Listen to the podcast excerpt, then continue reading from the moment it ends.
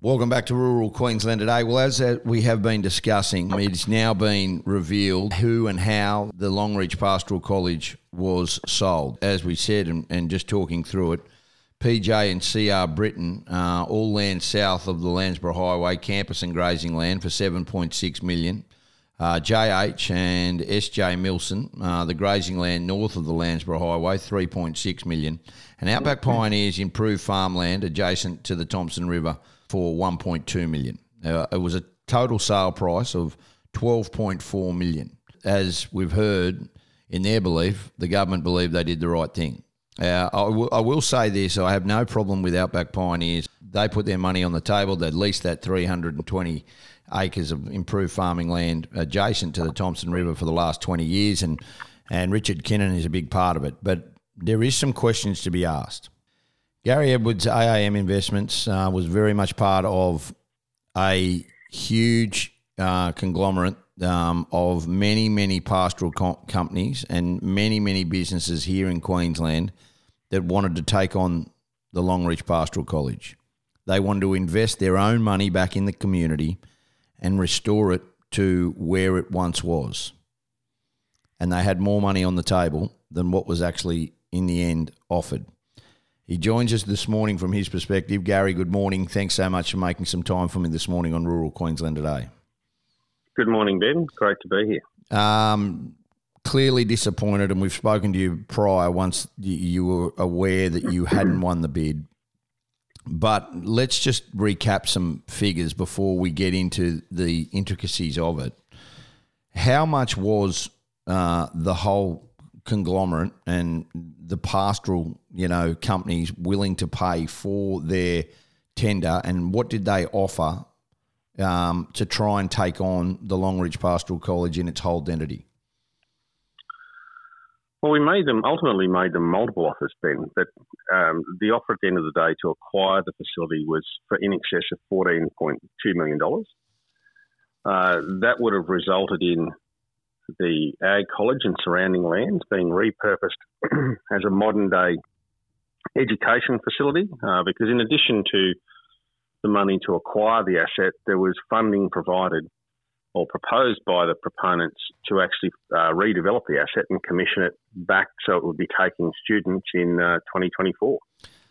So let me just get this straight. They sell land for 14 for 12.4 and you, you, they've left, you know, 2.8 million on the table.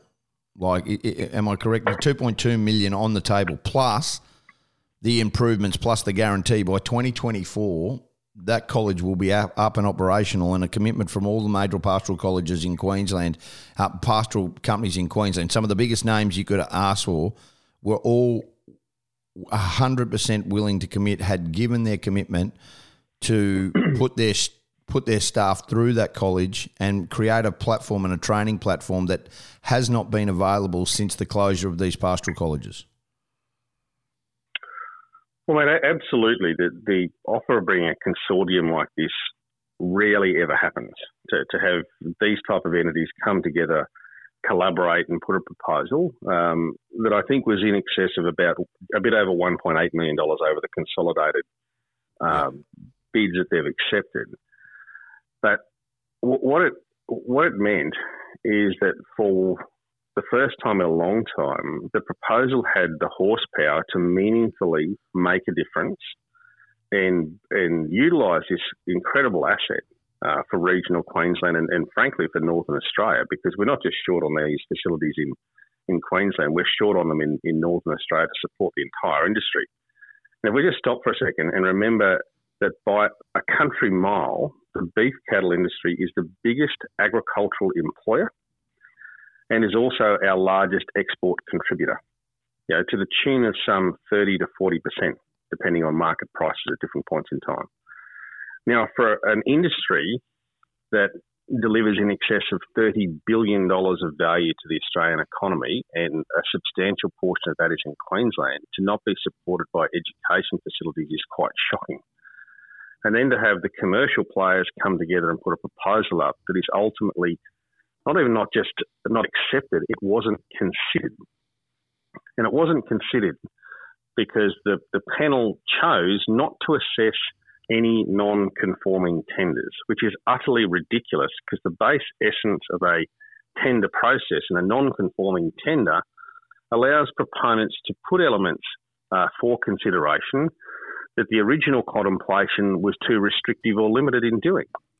So ultimately, what we've had here is a group of companies and, and families and, and individuals come together, put a proposal that's never been seen before uh, to deliver this outcome, and ultimately it wasn't even considered. Now, there's got to be some serious questions asked. Yeah. Around well, who are we talking process. about? Are we talking about the ag minister here? Are we talking about Mark Furner? Uh, like, who didn't consider it? And was the tender written that way because they didn't want egg on their face and they didn't want to be showing up about the lack of commitment they'd given to training for the agricultural industry and that you guys were going to show them that it could be done and be successful?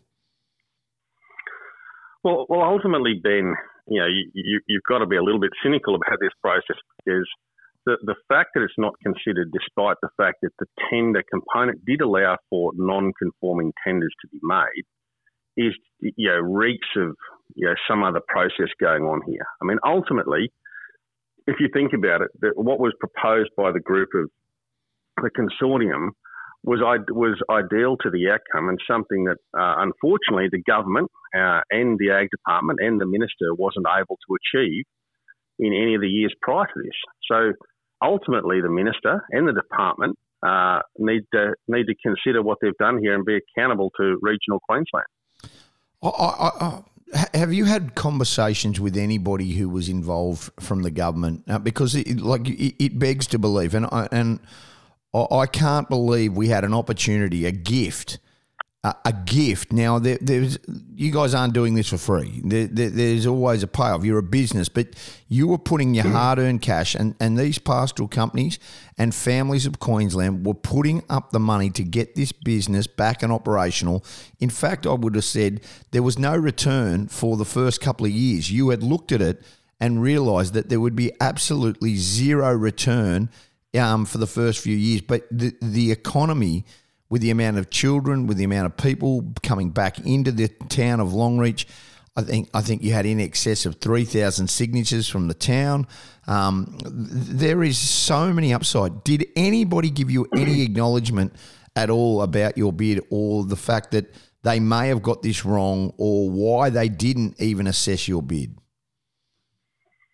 So we've had a, a, a singular briefing from a representative uh, within the process. Uh, that ultimately gave us feedback as to how they determined their assessment and ultimately confirmed their, their decision that rather than scoring all tenders and making that assessment, that they chose to remove the obligation of, of scoring or, or placing a, a, tender score, I should say, on any of the non-conforming tenders. They simply removed them so that they didn't have to consider them. Now, what's incredibly disappointing is that they've been unwilling to date to disclose who are the members, apart from you know, the one individual that we spoke with.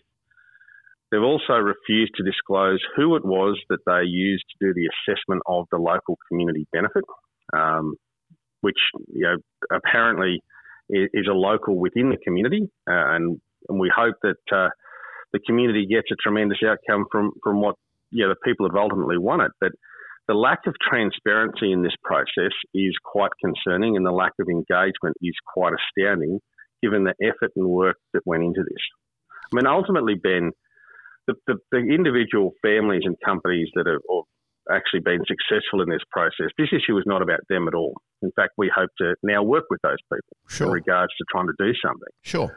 This is 100% on the hands of the government and the department in regards to how they've handled this process and how they need to be accountable.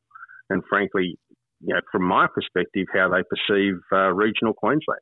They've absolutely 100% bungled it up. And the fact that you don't know who that person in Longreach who deemed to have a look at it, and I can tell you now, um, and the three winning tenders. And and I, will make this clear as well. I, I, absolutely, we're going to talk with Richard Kinnon uh, from Outback Pioneers. I, he's leased that land for, for 20 years. He put his money on the table, um, and whatever, he won the bid. Do you know what I mean? tats off for his 320 acres, 1.2 million. But you know, for the Milsons, JR and SJ Milson, and PJ and CR Britton to win the campus and the grazing land and just the grazing land. Oh, who assesses that? And, and, and you guys were clear and transparent about what you wanted to do, but no one else was. So I, I don't understand. And why why are the government not transparent about who was on the selection panel? Why is that so secretive? Well, ultimately, I don't think you need to be Einstein to work out why they probably don't want to disclose uh, the the full details of the process here. But you know, at the end of the day, uh, what we will now do is engage with the, the families that have now been successful in acquiring that land, and, and we have to remember that they've legitimately participated in the process. Sure. They put in conforming bids, and they've ultimately been successful. So, congratulations Correct. to them. Yep. Um, this is not about them at all. I agree. What this what this is about is getting an outcome that we desperately need to train young people to upskill them to be in the workforce to actually fit inside our businesses and continue to run our businesses that grow a substantial amount of beef that supports the Australian economy. Now, without that and without the appropriate training facilities in Northern Australia, this, this is very difficult to do. And we're seeing that just with the, the, the sheer lack of people that are putting their hands up or available to put to go and work on some of our properties uh, right throughout Northern Australia. So this is a pretty critical issue. And and what I hope is that you know as the consortium that come together, we have a common interest here, and we will continue to engage and work on on how we develop some solutions around this. But it's just really disappointing when you bring this together the way it was done, and, and you know I can't do anything but acknowledge and say how proud I am to be part of a consortium that involved those companies yep, that legitimately wanted to, to address this problem and put a meaningful solution forward. And at the end of the day, it's very poor form that that wasn't even considered, considered or at least a discussion had. Tony Rayner, the mayor of Longreach, um, seventeen said said earlier, seventeen um, valuation tenders were received. Um, you know, uh, 17 bids were received, not all conform with the requirements of the tender process. I would disagree after talking to you this morning. I would disagree that they didn't conform. It, it was that the tent, they weren't willing to look at anything um, and utilise and have a look at something that was a little bit different to exactly what they wrote. Do you and and and I won't hold you much longer. We're talking um, with obviously Gary Edwards from AAM Investments do you hold out um, confidence that you will be able to continue on this journey um, with the facilities? Is that down the track? And and clearly, you guys would be having conversations with the with the new owners.